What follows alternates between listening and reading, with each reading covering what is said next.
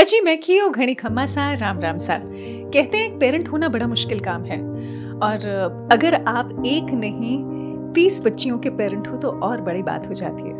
मेरा नाम आरजे सावी है, सीकिंग सॉल्यूशंस विद आरजे सावी में आपका बहुत बहुत स्वागत है। आज मेरे साथ एक ऐसी मोहतरमा है जो एक्चुअली तीस बालिकाओं की मम्मी का रोल प्ले करती है, हालांकि उनकी त्वचा से उनकी उम्र का बिल्कुल पता नहीं चलता। और मैं कह सकती हूँ आज वेरी प्राउडली कि हमारे साथ पूजा जी आई हैं, जो कोटा में ही एक फीमेल्स हॉस्टल की वार्डन है। कैसी हैं पूजा जी? ठीक हूँ, आप बताओ। मैं भी बहुत अच्छी हूँ। अच्छा, सबसे पहले तो बहुत शुक्रिया। मुझे मालूम है कि आपको अभी शाम को ही एक बच्ची को डॉक्टर के यहाँ पर भी लेकर जाना है और एक बच्ची की फिजियोथेरेपी के लिए भी जाना है, पर आप फिर भी समय निकाल पाए मेरी रिक्वेस्ट पर, उसके लिए बहुत बहुत शुक्रिया। वेलकम। अच्छा, मुझे समझाइए कि वार्डन का काम जो है, और स्पेशली कोटा जैसे शहर में जहाँ पर इतने बच्चे आते हैं, मैं मानती हूँ लाखों में बच्चे हैं, इनमें तीस बच्चों की जिम्मेदारी अगर हमको मिल जाए तो एकदम से तो ऐसा लगता है कि भैया ये छोटा सा काम होगा, लेकिन फिर अगर ये देखें कि एक बच्चा वर्सेस तीस बच्चे, उनकी जिम्मेदारी मिली है, तो आपका काम कितना डिफ़िकल्ट है? डिफ़िकल्ट तो होता ही है। अब जैसे भी मेरी बेटी को ज़्यादा टाइम नहीं दे पाती हूँ मैं, उसको कुछ जैसे स्कूल से होमवर्क वगैरह मिलता है तो उसको करवा नहीं पाती हूँ, क्योंकि तीस लड़कियाँ हैं मेरे पास। उनको देखना, किसी की तबीयत ख़राब हो रही है तो कोई रूम में बुला रहा है तो कोई नीचे आके मम्मा की याद आ रही है, प्लीज़ आपकी गोद में सुला लो, तो अच्छा ये भी कहते हैं? हाँ, आ जाती है गोद में, सो जाती है, मेरे सिर में तेल डाल दो, मेरे को बाम लगा दो, मेरे को सिर दर्द हो रहा है, सिर दबाना करना, मतलब एकदम मम्मा की तरह ही उनकी केयर करनी पड़ती है बच्चों की। अच्छा, अभी देखा जाए तो किस उम्र की बच्चियाँ आपके पास आती हैं? यही पंद्रह, सोलह, सत्रह, अट्ठारह, उन्नीस, है ना, पंद्रह से लेकर उन्नीस साल की बच्चियाँ, और सब बहुत ही नाजुक एज होती है, पेरेंट्स से दूर भी रह रहे होते हैं। तो पहले तो ये जानना चाहूँगी, जब बच्चियाँ आती हैं आपके पास तो फिर आप उनसे बातचीत करते टाइम उसे कैसे कंफर्टेबल करते हैं? ऐसे ही जैसे अपने बच्चों से अपन बात करते हैं, सेम वैसे ही उन बच्चों से बात करनी पड़ती है। उनको ऐसा नहीं लगना चाहिए कि हम बाहर है या right. कोई है right. उनको ऐसे फील होना चाहिए कि नहीं, ये भी मेरी फ्रेंड है, मम्मा है, बहन है, जो वो समझे। Hmm. वैसे बच्चों के सामने पेश होना पड़ता है, एकदम मम्मा की तरह लाड़ द्वारा उनको करना पड़ता है, और खाने के लिए भी उनको बार बार बोलना पड़ता है, बेटा कोई बात नहीं, आज घर के बाहर हो तो कुछ लेके जाओगे तो और अच्छा, आपको अच्छा लगेगा यहाँ से, और मम्मा पापा तो फ़ोन पे बात कर ही लेंगे, अगर साथ रहोगे तो आप आगे नहीं बढ़ पाओगे कहीं। अच्छा, क्योंकि ये पॉडकास्ट जो है वो बच्चियों के बारे में ही है, इनफैक्ट जो बच्चे भी नीट या जेई की तैयारी कर रहे हैं, तो एक बच्चे का यहाँ पर आकर रूटीन क्या होता है? मतलब आपके पास तो तीस बच्चियाँ हैं फ़िलहाल, तो उनके बारे में बताइए ना प्लीज़। बच्चा चार बजे उठ जाता है मॉर्निंग में। अच्छा। हाँ, उठ के कुछ कोई तो योगा कर लेता है, और कोई जो अपना जो लर्न वगैरह करना होता है या जो उनको रिपीट करना होता है वो कर लेता है। फिर नहा धो के छः बजे डाइनिंग में आ जाता है, नीचे नाश्ता करा, कोई दूध पिया, कोई पैक करके ले गया, फिर वहाँ से एक बजे बच्चा वापस हॉस्टल के अंदर आता है, एक दस तक, एक पंद्रह तक। अच्छा। फिर अपना लंच लिया, फिर रूम में गया। बहुत से बच्चे तो सो जाते हैं जो जल्दी उठते हैं सुबह, और बहुत से जो पढ़ना स्टार्ट कर देते हैं वापस, फिर आधा एक घंटा सो के पाँच बजे फिर नीचे आ जाता है नाश्ता करने के लिए, चाय नाश्ता किया, फिर ऊपर चल जाता है, फिर पढ़ने का काम सिर्फ। Okay okay. फिर सोता नहीं है बच्चा, फिर रात को भी बारह एक लास्ट ग्यारह है, मतलब ग्यारह बजे से लेके एक दो वहाँ तक पढ़ता ही रहता है बच्चा। अच्छा, सिर्फ पढ़ाई। अच्छा, क्योंकि आपके हॉस्टल में मैंने देखा है कि है ना स्टोरीज बनी हुई है, तो एक फ्लोर पर कितने रूम्स हैं? एक फ्लोर पर दस रूम है। अच्छा। हाँ, और एक डबल है उसमें, तो कैपेसिटी ग्यारह है हर फ्लोर पर। और जब इतने बच्चों का ध्यान रखना होता है आपको, तो काफ़ी परेशानियां भी आती होंगी? आती है, तो कुछ पूरी पूरी रात पूरी पूरी रात ही जगना हो जाता है बहुत सी बार तो। अच्छा। किसी की तबीयत खराब हो गई तो पूरी रात बच्चे के साथ ही रहना है रूम में। अपनी बेटी को तो भूल गए। तो आपकी बेटी कंप्लेन नहीं करती? करती, जैसे किसी को सिर में मैं बाम वाम लगाती हूँ ना, मेरे को तो नहीं लगाते हो, दीदी को तो बड़ी गोद में लेके बैठे हो। जलन सी होती है, छोटी है ना तो उसको थोड़ा सा लगता है, फिर साइड में उसको बिठाती हूँ, आजा बेटा तेरे को भी करती हूँ। दोनों को ही, मतलब ज़्यादा टाइम तो हॉस्टल वाले बच्चों को ही देना पड़ता है। Right right. अच्छा, क्योंकि हम ये भी जानते हैं कि बच्चा यहाँ पर जब आता है तो बहुत ही नाजुक दौर से गुजर रहा होता है, और हर एक छोटी सी छोटी बात भी उसके लिए बड़ी हो सकती है। तो आपके पास अप्रॉक्सीमेटली बच्चा आ, कितने समय रहता है, कितने महीने आपके पास होता है बच्चा? अप्रैल में आता है तो इलेवेंथ के बच्चे जो होते हैं अपने पास दो साल तक रहते हैं, इलेवेंथ ट्वेल्थ। अच्छा, हाँ, दो साल तक दो साल तक अपने पास रहता है। जो ट्वेल्थ का बच्चा आता है वो अपना नीट का एग्जाम देके चल जाता है। अच्छा, हाँ। और दो साल तक आपके पास बच्चा रहा है तो डेफिनेटली आपने पेरेंट का रोल भी निभाया, और जैसे पेरेंट्स को पता चल जाता है कि बच्चा आज परेशान है, आज कहीं से लाइफ में कुछ और हो रहा है, कोई टेस्ट के मार्क्स आए हैं, उस दौरान क्या सिचुएशन ज़्यादा नाजुक हो जाती है? ऐसा तो कुछ नहीं है, बस बोलते बच्चे आते हैं आंटी नंबर बहुत कम आए, मैम नंबर बहुत कम है, कोई बात नहीं बेटा आगे और तैयारी करो, वो भी तो एग्जाम होएंगे अपने, ये एग्जाम एक ही लास्ट वाला थोड़ी ना, अपने पास आगे वाला एग्जाम उसकी तैयारी करो, आप उसमें बढ़ जाएंगे। और अभी आप सात सौ बीस नंबर ले आओगे तो कौन सी आपको मिल जाएगी वहाँ पे डिग्री, क्योंकि नीट वाले एग्जाम में सात सौ बीस आएंगे तब आपको मिलेगा। तो आप आगे की तैयारी करो, आज बिगड़ गया तो कल खराब मत करो, उसकी तैयारी करके रखो कल की आप। अच्छा, मैं जब आपकी बातें सुन रही हूँ मुझे ऐसा लगता है कि आपको बच्चों की वोकैबुलरी आ गई, आपको पता है बच्चे कैसी बातें करते हैं। हाँ। तो कुछ स्पेसिफिक तरीके की बातें बताइए ना जो बच्चियाँ करती हों और जो हमें नहीं पता हो। बच्चे मतलब जब रहते हैं ना साथ में तो इतने घुल मिल जाते हैं, जो अंदर की बात होती है सब निकाल देते हैं सामने। अच्छा, हंसी हुआ हंसी वाली हंसने वाली बात हुई, कुछ दुखी की हुई या कुछ की हुई, किसी भी कोई सी भी बात हुई सब मेरे साथ के शेयर कर लेते हैं। और बच्चों के साथ रहते हैं तो टाइम का, महीनों का, साल का पता भी नहीं चलता है कब निकल जाता है बच्चों के साथ। हाउ स्वीट, ये ये आपने सबसे अच्छी बात कही।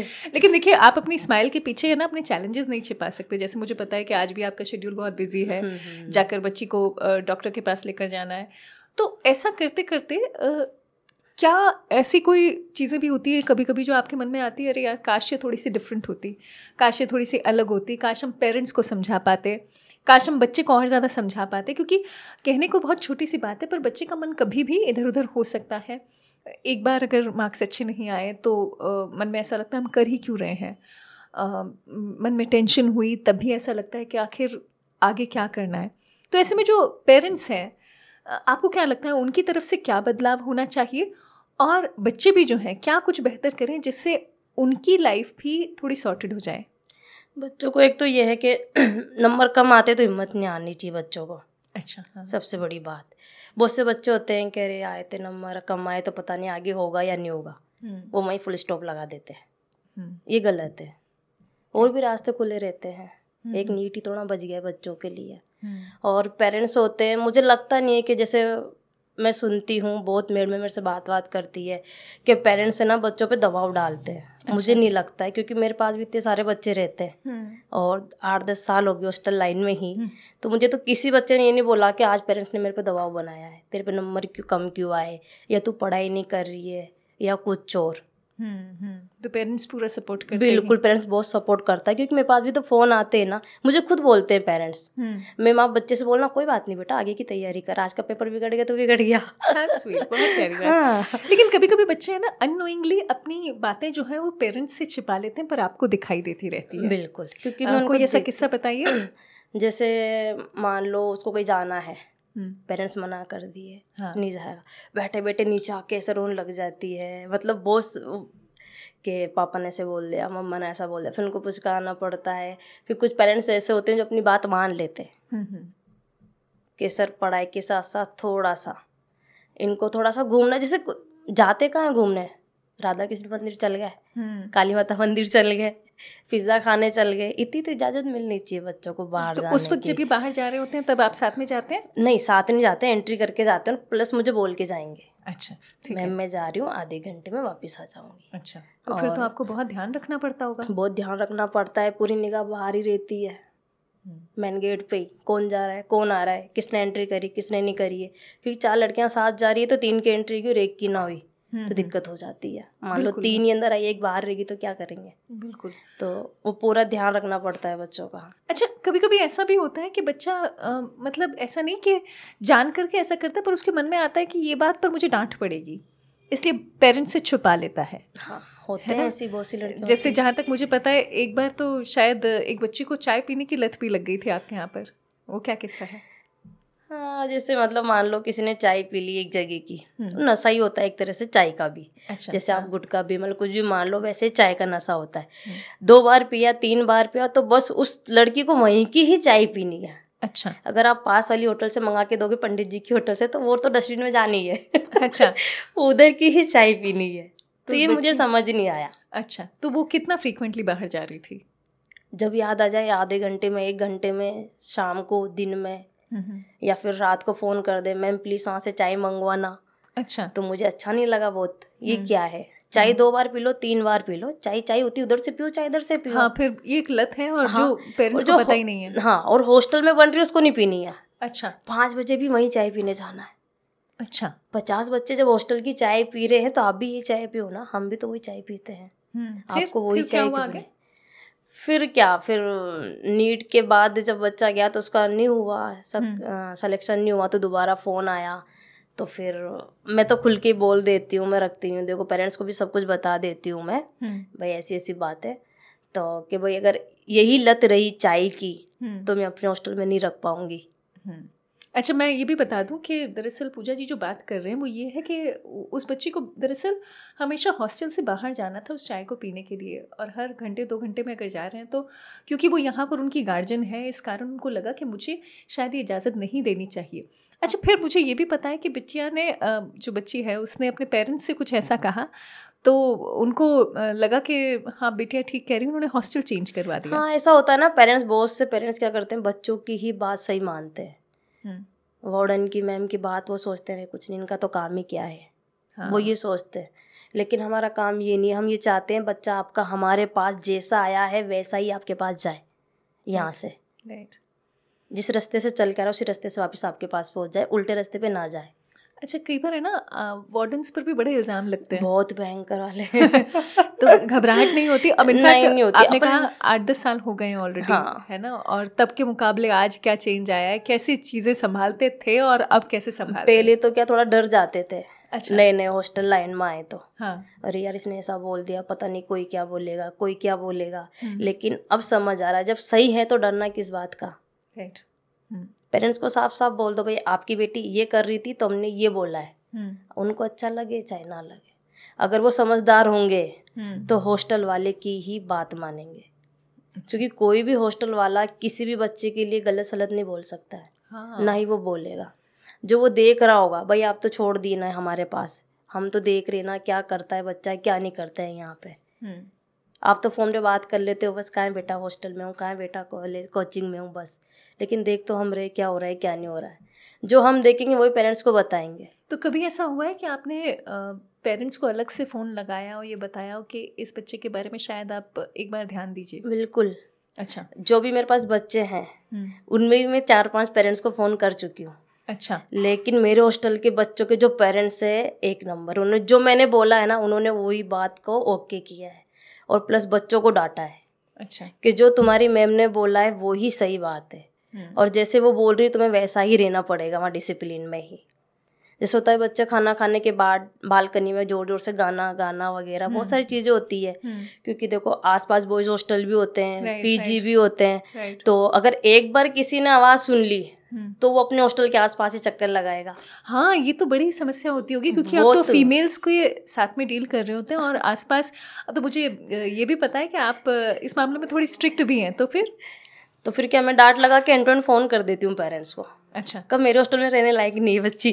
अच्छा फिर पेरेंट्स पूछते हैं मैम क्या हुआ, मैं सुना देती हूँ पूरी स्टोरी, कुछ नहीं छुपाती हूँ मैं, ऐसा ऐसा हुआ है, देखो आज ऐसा हो रहा है, कल फिर और बढ़ावा मिल जाएगा इनको, तो अगर रोकेंगे टोकेंगे नहीं तो फिर कल से हमारी सुनेंगे नहीं और आपकी भी नहीं सुनेंगे। अगर आप कुछ कहोगे तो गुस्सा हो जाएंगे बच्चे, और मैं कुछ कहूँगी तो आपको एक से दो लगा के बोलेंगे आपको, हमारी मैम तो ऐसी है, हमारी आंटी ऐसी है, हमारी दीदी ऐसी है।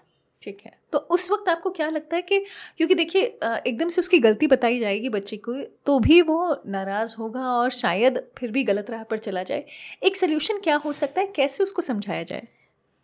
जब स्टार्टिंग में बच्चा अपने पास आ रहा है उसको एक भी चांस मत दो आप, राइट, उसको एंड टू एंड समझा दो। ऐसा नहीं अरे कोई बात नहीं आज ही तो किया है कल देख लेंगे, ये गलत है, फिर उसको बढ़ावा मिल जाएगा।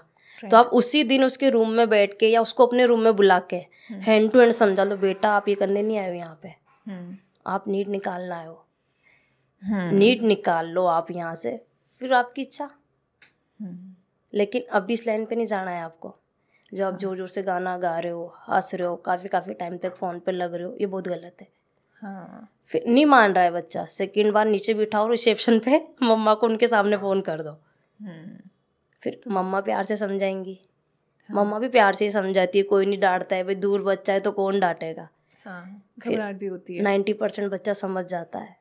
अच्छा, टेन परसेंट बच्चों को दोबारा समझाना पड़ता है। अच्छा, मुझे ये भी पता है आप बच्चियों को तो नहीं डांटती है, लेकिन हाँ बाहर वालों से अच्छे, मतलब अगर आ, कोई गर्ल्स हॉस्टल के आसपास भी फटके तो फिर आप। मैम एक बार फटके का दोबारा फटके आएगा वो तो राउंड लगाने, जिससे अच्छा उसको दवा लगा दो ना, पहले ही दोबारा क्यों आना इधर। अच्छा, पता है मुझे भी हॉस्टल लाइफ के बारे में इतना कभी नहीं पता था जितना मुझे आपसे पता लग रहा है। मुझे लगता था हाँ ये तो काम है, डिफ़िकल्ट है, क्योंकि मुझे ये पता है कि आप लोग बहुत जल्दी जाग जाते हो और बच्चियाँ अगर छः बजे जा रही हैं इसका मतलब ये कि आपको पाँच से उससे पहले ही उठना पड़ेगा और तब जाकर दूध भी आएगा और सामान भी आएगा। तो ये जो डेली का काम है वो आपके लिए बड़ा डिफ़िकल्ट होता होगा। तो ऐसे क्या देखा जाए तो जीवन में ये करने की इच्छा थी, बैकग्राउंड बताइए ना, खुद कहाँ से आते हैं। इच्छा तो नहीं थी, बस आर्थिक स्थिति ऐसी थी कि कुछ करना पड़ेगा तभी जाके अपन थोड़ा सा आगे बढ़ सकते हैं या अपना घर वर चला सकते हैं अपन। तो ऐसे ऐसे ऐसे ऐसे करके थोड़ा सा किसी ने बताया हॉस्टल लाइन में ऐसे ऐसे जॉब होती है तो कर लो कर लो तो गए एक बार। तो स्टार्टिंग की जॉब मिली वार्डन नाम से। कुछ पता तो था ही नहीं, इतना पढ़े लिखे भी नहीं है, आठवीं पास हूँ मैं, छोटी सी उम्र में शादी हो गई थी। कितना समय हो गया शादी को? गुड़िया है बारह साल की। अच्छा, यानी कि भाई तेरह चौदह साल तो हो ही गए होंगे। हाँ, एक साल बाद ही बेटी हो गई थी। अच्छा, नॉलेज नहीं था ना ज़्यादा किसी बात का एकदम ही। तो बेटी भी हो गई, फिर जब शिवानी छोटी सी थी तो रोती थी तो मैं भी उसके साथ साथ रोती थी, क्यों रो रही है ये, क्यों रो रही है। फिर मम्मा ने बोला कि मम्मा के तो पांच हम पांच बहन भाई है, तो फिर मम्मा ने ही रखा शिवानी को। डेढ़ साल की थी जब से ही मम्मी के पास ही रही है वो। तो फिर मैं फिर क्या करूँ क्या करूँ, तो फिर हॉस्टल लाइन में आ गई सर जी के साथ साथ। वहाँ पे वार्डन का काम किया। जब मुझे पाँच हज़ार रुपये मिलते थे एक महीने के, तो उसमें कुछ पता ही नहीं था कि हॉस्टल में क्या होता है। एकदम जाकर रिसेप्शन पे चुपचाप बैठ गए। कोई कह रहा है कि पेरेंट्स आए तो रूम दिखा लो, कैसे रूम दिखाओ, कभी तो किया नहीं। फिर धीरे धीरे धीरे धीरे दो तीन महीने में तो एकदम ट्रेन हो गई मैं। जैसे मैडमों को साल भर लगता है, लेकिन मैं दो तीन महीने में ट्रेन हो गई। मुझे आपकी पर्सनालिटी में मान सकती हूं, जो हॉनर थे वो बताए मुझे, तो तब मुझे पता लगा कि हाँ मैं अब सारा काम सीख चुकी हूँ हॉस्टल का।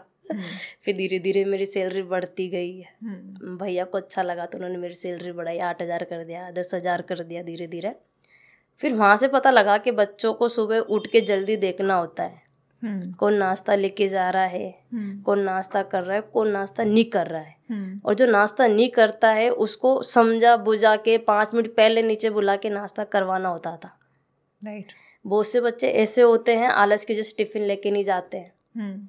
फिर दिन में जब बात होती है बहुत से पेरेंट्स को फ़ोन कर लेते हैं, बेटे बेटे फ्री क्या करूँ, क्योंकि एक बजे तक तो फ्री रहती हूँ, बच्चे क्लास चल जाते हैं सारे सारे कोचिंग। तो बहुत से पेरेंट्स को मैं फ़ोन कर लेती थी तो बोलते थे मैम थोड़ा सा आप हेल्प कर दिया करो बच्चों की ऐसे ऐसे। तो बॉसों को टिफ़िन पैक करके देना पड़ता है। बॉसों के जो यूनिफॉर्म होती है वो नाड़ा नाड़ा निकल जाता है, तो नाड़ा लगा के मतलब जैसे वहाँ करती है ना सेम वैसा ही काम बच्चों के साथ करना पड़ता है। Thank you so much. मतलब मैं खुश हूँ कि आप है ना मुस्कुरा के सारा काम कर रही हैं, क्योंकि मैं सच बताऊँ तो पेरेंट्स सारा भरोसा आप भी तो करके भेजते हैं। और बहुत भरोसा करते हैं पेरेंट्स। और मुझे ये भी पता है कि जो बच्चे हैं ना एक्चुअली लाइफ में कुछ भी मम्मी के हाथ ने कुछ नहीं करवाया होता है तो मन में आता है अरे यार मैं कैसे करूँगा कैसे करूँगी, एंड आपके पास आकर इतना सपोर्ट मिल जाता है, वो अच्छी बात है।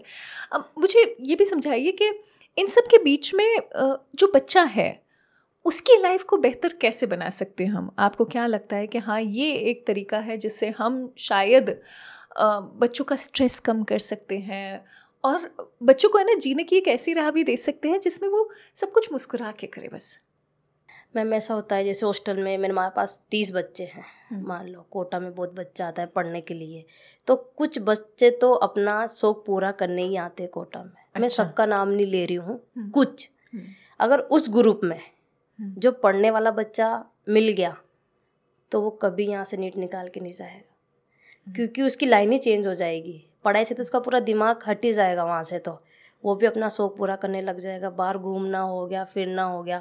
और उसी चीज़ को अगर जो हॉस्टल वाला है या जो वार्डन है वहाँ की उस बच्चे को समझाएगी तो उसको समझ में नहीं आएगी वो बात। उसको लगेगा अरे यहाँ तो बहुत ही ज्यादा मैम बांध के रखती है, मैं बांध नहीं वगैरह वगैरह, बहुत सारे दिमाग में चलते हैं। तो कई बार ऐसा भी होता है कि आप बुराई कर देते हैं। बिल्कुल, पेरेंट्स को बुराई कर देते हैं, पेरेंट्स को कर देते हैं प्लस दूसरे बच्चों को कर देते हैं। अच्छा। जो मैडम की तारीफ करेगी ना, जो स्टूडेंट मैडम की तारीफ करेगी यार दीदी कितनी अच्छी है, अपन दूसरे हॉस्टल से भी आए हैं, क्योंकि बहुत से बच्चे हॉस्टल चेंज कर लेते हैं स्टाफ की वजह से या खाने की वजह से, बहुत सारी चीज़ें होती है चेंज करने की। तो वो अगर कोई वार्डन की तारीफ करेगा और जो बच्चा शौक पूरे करना आया है वो उस बच्चे का मुंह बंद कर देगा। अच्छा, नहीं तू गलत सोच रही है, आंटी ऐसी नहीं है, वो तो मीठा बन रही है तेरे सामने, तू जानती नहीं आंटी को। ऐसे ऐसे बच्चों को सिखा देते हैं दूसरे बच्चे। तो उसके दिमाग पे तो वही चलता रहेगा ना, अरे आंटी अच्छी नहीं है, ये मैम अच्छी नहीं है, ये वार्डन अच्छी नहीं है।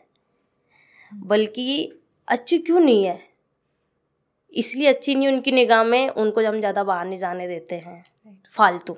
वही काम से तो बच्चा जाएगा ही सही, अगर उसको रजिस्टर पेन वगैरह लेना है तो जाएगा ही सही। और बहुत से बच्चे होते हैं एंट्री करी घूम फिर के वापस हॉस्टल में, जब हमें पता लग जाता है तो हम रोक टोक करते हैं, ये करने थोड़ी ना आए आप हमारे पास। पेरेंट्स ने विश्वास से, इतने सारे हॉस्टल है, सब हॉस्टल को छोड़ के अगर हमारा हॉस्टल चुना है तो कुछ ना कुछ देखा होगा उन्होंने हमारे पास। तो उस चीज़ को ध्यान रख के हम पेरेंट्स से समझ पेरेंट्स ही बन के बच्चों को डांट देते हैं, ये चीज़ बच्चों को अच्छी नहीं लगती है। घर वाले कुछ नहीं कहते हैं, उनका मानना ये होता है ना बच्चा वहाँ है नहीं, वो बच्चे सोचते हैं कि मेरे घर वाले कुछ कह नहीं रहे, अच्छा, इनको क्यों ऐसा लग रहा है, ये क्यों डांटती है अपन को। अरे आपकी ज़िंदगी सही से गुजरे यहाँ पे जब आप रह रहे हो, एक साल दो साल जिस चीज़ के लिए आए हो वो पाके आप आराम से जाओ। सही बात है। और ऐसा करने पे कुछ बच्चे पापा आंटी ऐसी है, पापा मम्मी ये मैम ऐसी है हमारी, हाँ कुछ ऐसा भी कह देते हैं जो आपके बारे में सही भी नहीं होता। बिल्कुल भी, जो हम बोलते नहीं बच्चों को वो तक पेरेंट्स को बोल देते हैं। कुछ पेरेंट्स तो अपन को बता भी देते हैं बच्चा ऐसा बोल रहा है मैम सही बात है क्या, अच्छा, बेटी ऐसे बोल रही है सही बात है क्या। जब उनको हम बताते हैं तब तो उनको हकीकत पता चलता है कि नहीं हमारा बच्चा गलत था इसलिए मैम ने ऐसा किया, तो हमारा सपोर्ट करने लग जाते हैं।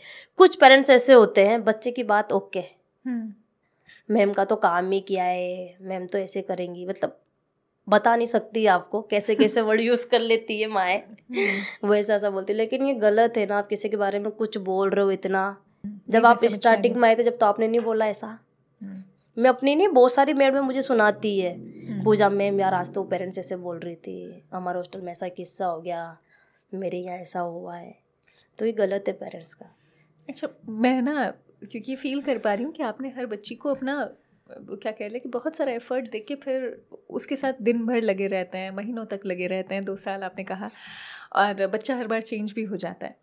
मैं एक पेरेंट के तौर पर आपसे पूछना चाहूँगी कि अगर मान लो आपकी बिटिया को अभी कभी ऐसे हॉस्टल में जाना पड़े तो क्या दिल छोटा सा हो जाता है उतना ही, या फिर आ... छोटा सा तो हो गई सही ना मतलब मान लो छोटे से बड़ा अपने पास हुआ, फिर एकदम से वो बाहर रहे जहाँ अपन ने देखा नहीं है, कभी गए नहीं अपन वहाँ पे। मान लो जैसे बिहार का बच्चा कोटा आ रहा है तो सात आठ सौ किलोमीटर दूर है, अगर कुछ हो जाता है बीमारी बीमारी हो जाता है तो पेरेंट्स एकदम आ नहीं सकते हॉस्टल में। तो वो सोच के मुझे भी कभी कभी इनका शिवानी कभी ऐसे जाएगी तो क्या ही होगा अगर हॉस्टल वाला अच्छा है केयर करने वाला तो कोई दिक्कत नहीं है। सबसे बड़ी बात ये है हॉस्टल वाला सही होना चाहिए, कौन है वहाँ पे, कौन केयर करने वाला है, वो सही से केयर कर रहा है या नहीं कर रहा है, फिर बच्चों से पता लग ही जाता है। लेकिन थोड़ा डर तो रहता है बच्ची बाहर जाएगी तो। That's very sweet of you। मतलब मैं पूरे ही संवाद में शायद इसलिए ज़्यादा खुश हूँ कि आपने बहुत ही साफगोई से अपनी बातें कह दी है, और एक बहुत ही प्यार से आपने ये भी बता दिया है कि कैसे हम अपने बच्चों से संवाद में रहें, और साथ ही ये कोशिश करें कि बच्चे को भेजकर हमारी रिस्पॉन्सिबिलिटी पूरी नहीं हुई है नहीं हुई है है ना, हमें बातचीत भी करनी है, रोज़ ध्यान रखना है कि उसके जीवन में सब कुछ ठीक है कि नहीं है। अच्छा, अब क्योंकि आप एक हॉस्टल वार्डन हैं, आठ दस साल आपको ऑलरेडी लाइन में हो चुके हैं, एक बहुत ही ऐसा सवाल पूछ रही हूँ जो आपको समझ में आएगा, तो आपको क्या लगता है कि बच्चे को यहाँ पर पेरेंट्स के साथ रहना चाहिए कोटा में, या फिर पेरेंट्स के बिना भी वो चला सकता है? पेरेंट्स के बिना भी बच्चा अच्छे से रह सकता है कोटा के अंदर, okay. रहना चाहे तो रहना चाहे तो, तो। और बहुत से पेरेंट्स भी साथ रहती है बच्चों के, जिसको आउट जाना होगा ना तो अपनी माँ के साथ भी रह के आउट चल जाएगा। अच्छा, माँ कब तक पीछे पीछे रहेंगी। बच्चा हॉस्टल से माँ पीजी में जहाँ रह रहा है माँ के साथ, वो निकल गया और रास्ते में उधर हो गया। तो मेरे साथ तो हुआ नहीं, मैंने सुना है, मतलब ऐसा मैं आपको बता देती हूँ। तो पीजी में दो लड़कियाँ रहती थी साथ में ही, तो एक लड़की तो पढ़ने वाली थी, एक ना पढ़ने वाली थी। तो वो क्या करती थी, जब क्लास नहीं जाते अपन कोचिंग से, पेरेंट्स के पास मैसेज जाता है अटेंडेंस का, तो जो ना जाती थी कोचिंग, वो जो कोचिंग जाती थी उसको अपना कार्ड दे देती थी। अच्छा, और वो जाके उसका कार्ड भी पंच कर देती थी और ख़ुद का भी कर लेती थी। ओके। फिर जब एक बार वहाँ पे चेकिंग हुई चेकिंग हुई कोचिंग में, तो पता लगा कि लड़की दूसरी लड़की का कार्ड पंच कर रही है। तब पकड़ में आया, जब वो पकड़ में आई है। और वो लड़की पता नहीं कब से कोचिंग नहीं जा रही थी। और फिर जब पूछा गया उस लड़की से, दूसरी लड़की, दोनों को बुला के वहाँ पूछा गया, तो बच्चे क्या करते हैं, बचने के लिए, अपने आप को बचाने के लिए, पेरेंट्स की निगाह में सही साबित करने के लिए बड़ी से बड़े झूठ बोलना स्टार्ट कर देते हैं। अच्छा। और इस बात को पेरेंट्स ओके कर लेते हैं, नहीं हमारा बच्चा सही बोल रहा है, लेकिन ये गलत है। Right. एक बार आप पीजी वालों से, जहाँ आपका बच्चा रह रहा है, उनसे पूछो तो सही ना।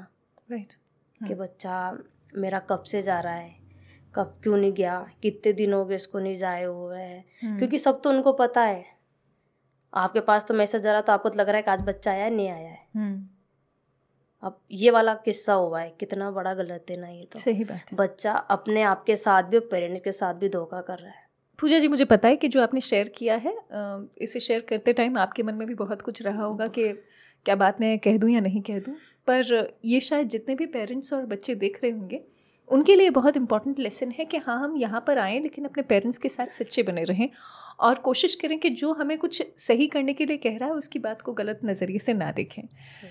और यहाँ आने के लिए बहुत बहुत शुक्रिया। मेरे ख्याल है कि मैं तो वैसे बहुत सारी स्टोरीज़ आपसे जान सकती हूँ, पर ये अगली बार के लिए ज़रूर ड्रॉप करूँगी। ठीक है, बहुत शुक्रिया आने के लिए और अपने ये जो एक्सपीरियंसेस हैं वो हमारे साथ साझा करने के लिए।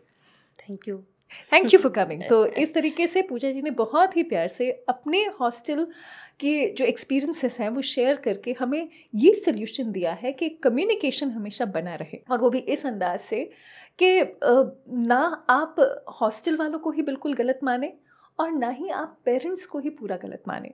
बच्चा अगर फोकस के साथ रहेगा तो बहुत कुछ बेहतर हो पाएगा। That is all from our end. Seeking solutions with सावी में मैं हूँ सावी। Take care, bye bye.